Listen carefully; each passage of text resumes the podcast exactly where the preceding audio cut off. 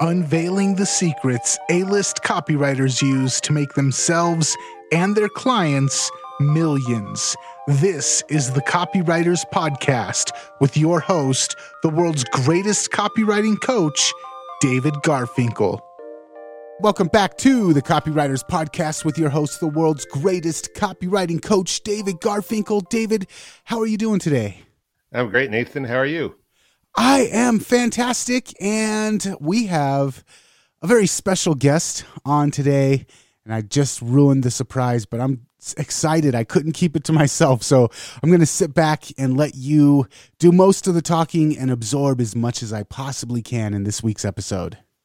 Okay, that's great. So let's start here. If you run ads for your business, here's a tantalizing question for you. How would you like to increase your response by 30% without writing any new copy? Or how about 300%? Impossible, you say? Well, don't say that to our special guest today, Katie Schweitzer, because once she explains a few things, she's going to give you real world examples of where these kinds of increases have actually occurred. Katie started out her career as a mechanical engineer and she learned marketing when she started her own online business for other parents. And she has four children herself. Soon she was taking on marketing clients, and her main focus was improving conversions based on market research and data driven copywriting. Kate has also worked as marketing manager for marketing analytics software company, and these days she's helping business owners collect and understand their own marketing data and use what they find to improve their results. So I got to admit, I'm pretty excited to hear what she has to say. But I also need to admit that we've never done any analytics on this particular part of the podcast. Copy is powerful. You're responsible for how you use what you hear in this podcast, and most of the time, common sense is all you need.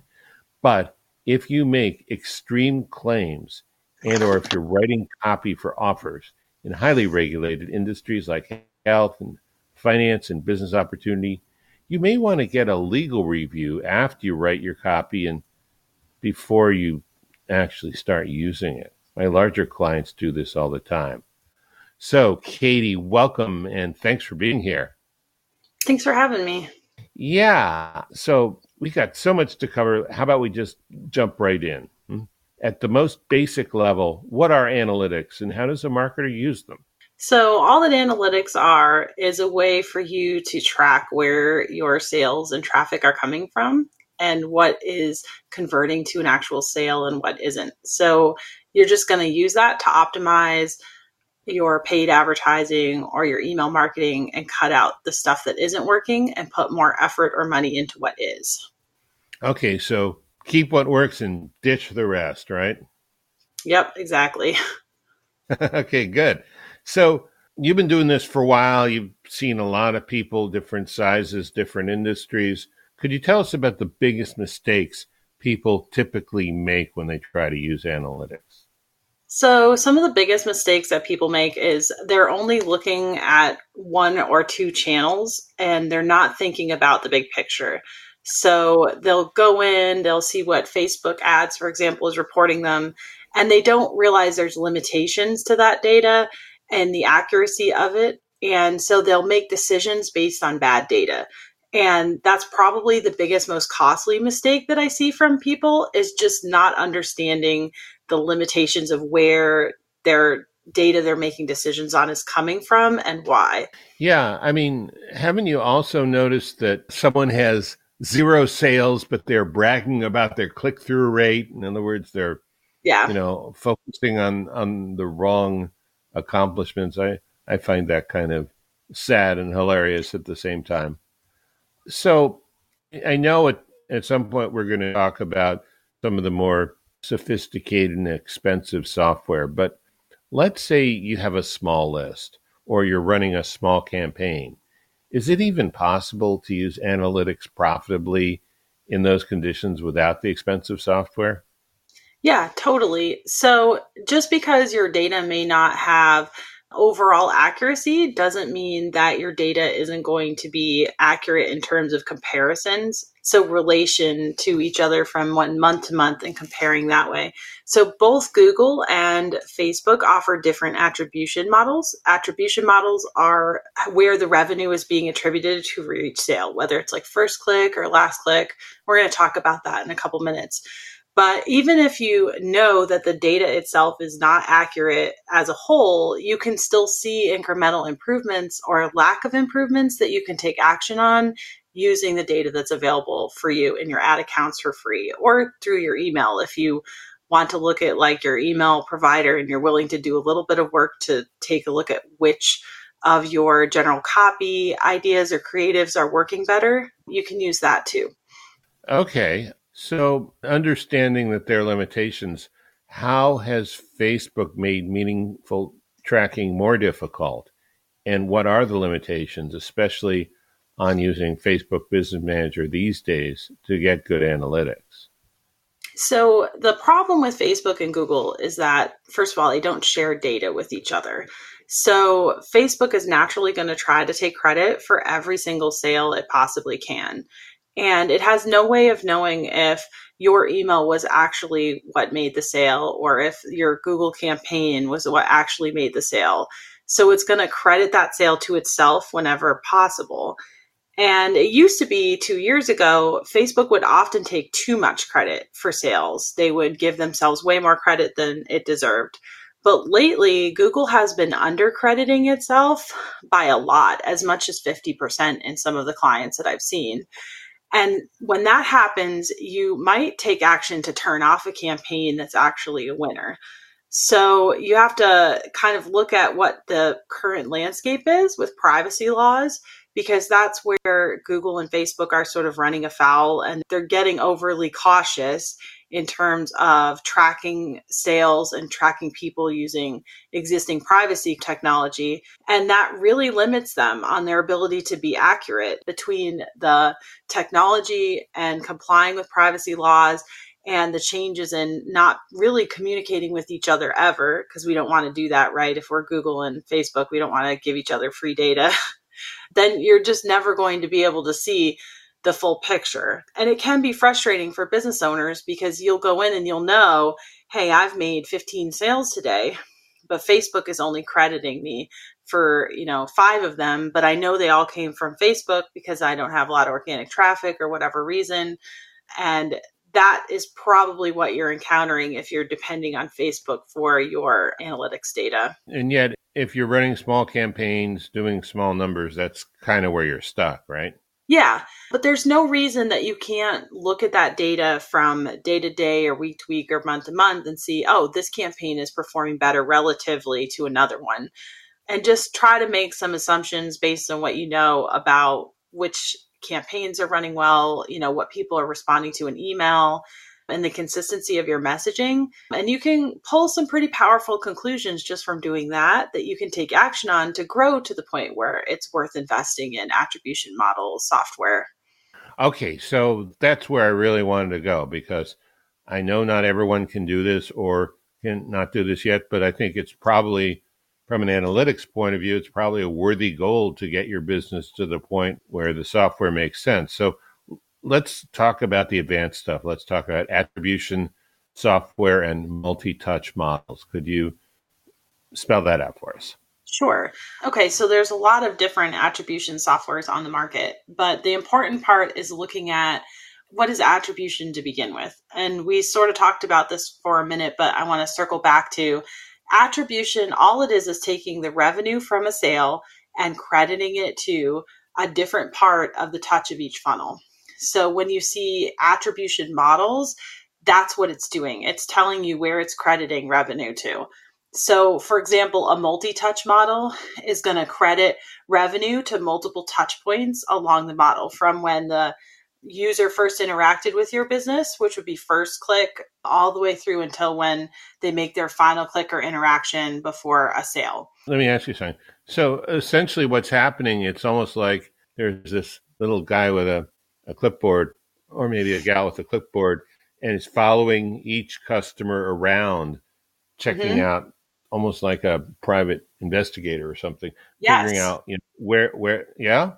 Okay. Yep, that's exactly how it is. So, in deep down in most of these softwares, you're able to go in and look at individual customers or users and see every action that they've taken. So, the, it'll say this user clicked on this ad campaign in this channel, and then you know they clicked on this retargeting ad later. They opted in. They opened this email. They clicked on this link, and they finally made a sale and they take that information from thousands of users or hundreds of users that you've been interacting with in your business and they do it through various ways. Like some of the softwares are better than others at being able to track users for example across devices and that type of thing. But at its core this is what each of those softwares is trying to do.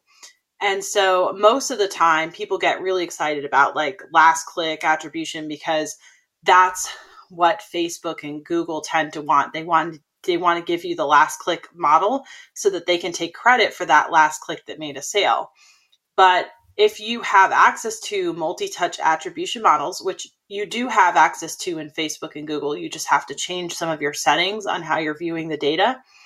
It's going to credit those sales across multi-touch points. So there's models like full impact which would show you it's like fully crediting the revenue. So if you make a $20 sale that model would credit $20 for first click for the first opt-in and it might and all the way to the last click and it just gives you like kind of an, an, an exaggerated view of how your market is working because it's not just that one $20 sale it's all the sales that you made in the time period that you were in. So you can really see where your performance is doing really well and where it's not because of that exaggerated model. Some other models that'll be more like a linear type they're going to credit fractionally so they'll say oh, well, this first click was more important based on whatever their criteria is for setting up the model. And they might give half the credit to the first click and then a quarter to the opt in and a quarter to the last click. And that just gives you like a, little bit more of a fair view of what's performing well from the high level view instead of the exaggerated view. So that's why multi touch is kind of where you want to start because it gives you the 10,000 foot view of how your data is performing. In terms of testing, it seems like if you're disciplined in your activity and you keep really good records, you could A B split test every single piece of the funnel and over time figure out exactly how to optimize everything. Yeah, totally. Yeah. Right? So once you looked at that like multi touch model viewpoint, you can say, I can see my first click is performing pretty well, but my last click is not converting well based on what I saw in the 10,000 foot view. And then you'll zoom in on, say, last click. And in the softwares that are out there, you can see each channel and each campaign, and you'll be able to see okay, this is the campaign that's got positive ROI, it's doing really well I'm going to turn off this other campaign that's got negative ROI and put that fund that budget towards the good one and just keep optimizing that way. And you can do that all the way at the campaign level or the channel level where you're saying, oh, well, Facebook is just not performing well for me, or Google is just not performing well for me. Or you can go detailed all the way down to like the ad set level and the creative. And as long as you, each of the software handles that a little differently, but as long as you're managing it well in your software, you'll be able to see the trends of what creative is operating well, which audiences are doing well, and be able to optimize all the way down to that level. It's really powerful. How long does it take a civilian to learn to do this stuff? Realistically, it takes a couple of months. And it also takes some time, depending on the software you're using, to start collecting the data and make it useful. So some of the models are useful right away and some of them you need to collect a month or two of data before you really can put enough value in them to make decisions. But once you get the hang of it, it's not hard. It's just a question of taking the time to learn. And realistically, most business owners really don't want to take that time to learn. They know that data is powerful, but to have to go to that level of how to optimize, I can understand where that's challenging. Sure. So you hire someone like yourself, or maybe you bring a person on board to, to do that, right? Yeah. So most people will rely on the software company that they're using to try to give them support. And there's only so much support available. So frequently they'll look for an expert like me or someone else that might be able to interpret that data for them so that they can take action without having to spend, you know, weeks or hours every week looking at it trying to figure out what it means. Okay, so what are a few of these companies before we there, there's something even better I want to get to, but what are just the companies people might want to consider? before we get so the biggest companies that are out there right now are wicked reports. There's one called hyros. There's a new one by adobe whose name i can't remember. I've i haven't used them yet. I'm really interested in them frank kern has a new one that's out and there's a couple other here and there like uh, segmetrics is a common one but they're a little weaker on the technological side so there's a few options out there to look at if you're interested in this type of software okay so now I want to get into the good stuff. Everyone's had their.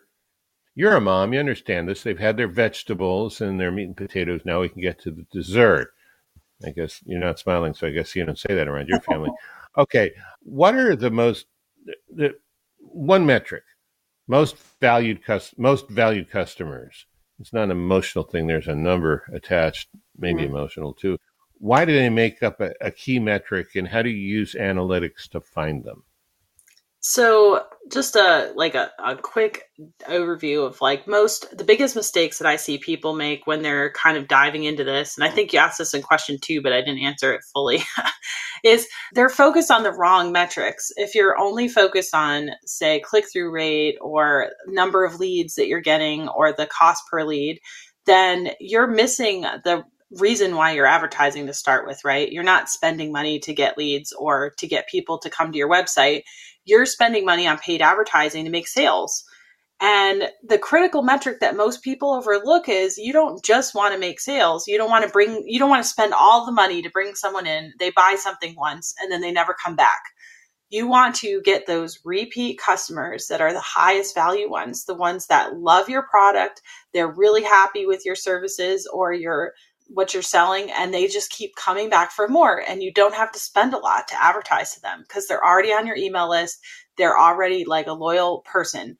And so when you overlook that metric of what we call customer lifetime value you're missing out on so much money and so much less stress in your business because you don't have to fight for every sale tooth and nail.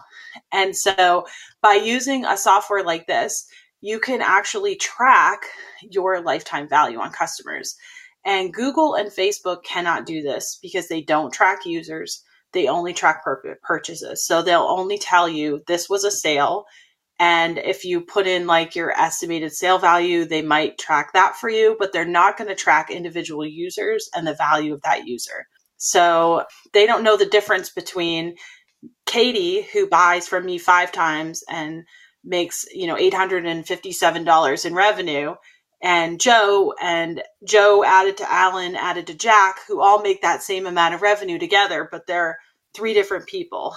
So if you dig into this using a software that tracks individual users using more complicated technology more advanced technology and it's still privacy friendly technology for most of these companies because they're unlike Facebook and Google, they're not tracking people across websites. They're only tracking people who leave the paid advertiser and coming to your site and they have already agreed to your privacy policy. So it's more privacy compliant and it's ahead of the law changes compared to just using your regular ad manager.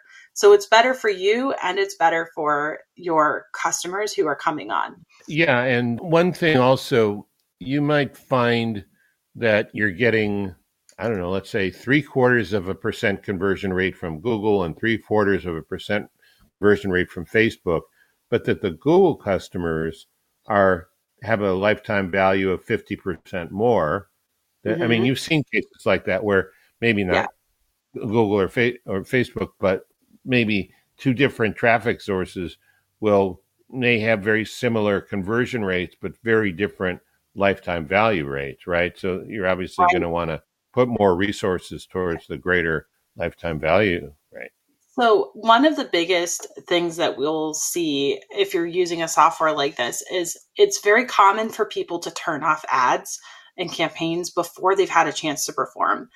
And what I mean by that is like even large media companies will make the mistake of thinking, oh, after 72 hours, Facebook has had time to register sales, and I can then make a determination after that three days on whether to turn off a campaign. And that is completely wrong. and the reason why is that leads and clicks, they take time to buy. And if you don't give them time to buy and convert, and you don't have a wide enough attribution window to allow that to register within whatever attribution you're using, whether it's an ad manager or a software, you are making a decision based on garbage data. Like you don't know if that campaign is going to uh, sell well. And a lot of e-commerce companies, they have a 7, 14, 21, several month long what we call a buying cycle, which is the amount of time that it takes somebody to buy after they first interact with your brand. And if you turn off an ad before you go through one average buying cycle, then you're doing that prematurely. And software like Wicked Reports, they have a sales velocity report that will tell you and break it down into, you know, 20% of your sales happen within seven days. And, you know, 20% of them happen within a day. And the 25% happen within 30 days. And you can see that in the report, and that helps you make a determination on your buying cycle time. And then how long should you run that campaign before you decide I'm losing money on it? Okay, and, that's great. Let's let's stop there because I want to make sure we have time for this. Could you give us some examples, some case studies of people who've done made smart use of the things you're talking about and the kind of increases they've seen with their ads and their re- results? Yeah. So I've seen some e-commerce companies, particularly supplement type companies that have reoccurring sales, use software like this they implement it and within six months they're having a 3% 300% return on investment increase within a certain channel like facebook or google. And it's pretty typical to see a 30% improvement within just two or three months just based on cutting out the campaigns that aren't performing well and moving that budget towards ones that are. And i it's very rare to see a company that comes on that actually uses a software, takes the time to understand what the data is telling them to do and take action on it and not get at least 30% of their improvement on return on investment for paid ads.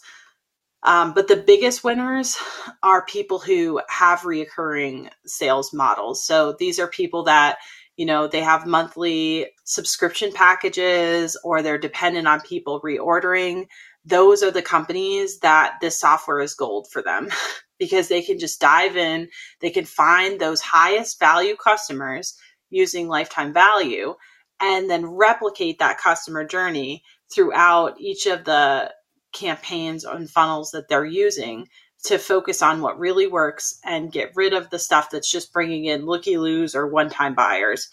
And that's super powerful because everybody knows it costs it, acquiring a customer for the first time is the most expensive part of your funnel. So by cutting that down, your ROI goes up very quickly. That's really great. Well, we're we're just about to wrap up. Nathan, do you have any thoughts or questions for Katie? I did have one question, Katie, and this is something that we've actually talked about behind the scenes. For most copywriters, marketers, we really dig the creative aspect of our work and we can't stand sorting through all of the analytics and the data and it's daunting it's intimidating and that's i think why a lot of us as as well as business owners avoid looking into this. So the question that i have is if you're a copywriter out there listening and all of this sounds great or if you're a business owner and all of this sounds great but it also sounds like, holy crap, I'm going to have to take three months or six months to learn this. And I don't even know if this is going to jive with the way that I think or if I'm going to be able to make any sense out of this uh, bunch of numbers being thrown at me. If you're somebody like me in this position, how do I get in touch with someone like you? Is what you're doing for people, is that like an actual industry that's forming? Or I, I'm just kind of feeling helpless here because I don't want to have to take all of this on. Honestly, I don't know. I'm the only person that I know of right now who is doing this. So you would just send me an email and I can run in and do an audit on your account and let you know how much benefit I think you would see from it. And the idea here is just if you were to hire somebody like me or me, we would set up your full, you know, tell you if you need attribution software or not. And if you don't, give you at least some reports or audits on what you are using in your ad manager. And if you're spending enough on paid advertising, which between five and 10,000 a month is kind of the rule of thumb when it becomes worth buying attribution software at that point, I would basically set up the account for you, do all of the data connections, the APIs, and all of that to make sure the data is going in, and then report back to you of like, I'm going to boil all this information down and give you a report that says, here's campaigns that were performing well, here's what wasn't, and here's what I recommend going forward every month to make it really easy. So I hope that this becomes an industry because it's really powerful and it's really fun to be able to partner with copywriters and business owners to help them see the best possible fruit of their efforts. But right now, I'm the only person I know of that's doing this. And you said to email you. How do people get a hold of you? It's Katie, K A T I E, at engineeredmarketing.io. And that's my email address. Awesome. And we'll make sure to include that in the show notes. David, did you have anything else before we're out of here? No, just to thank you, Katie. This is really eye opening. I've been wondering about analytics for years, and you've done a super good job of making it clear and showing us why we want to either get your help or figure it out for ourselves, whatever we want to do. Yeah, it's worth it. Thanks for having me. I really, this is my passion. So I was excited to be able to share it with a broader audience. awesome. Thank you, Katie, for coming on. Listeners, if you enjoyed this episode, make sure that you subscribe over at copywriterspodcast.com. And until next time, we will catch you later. Catch you later.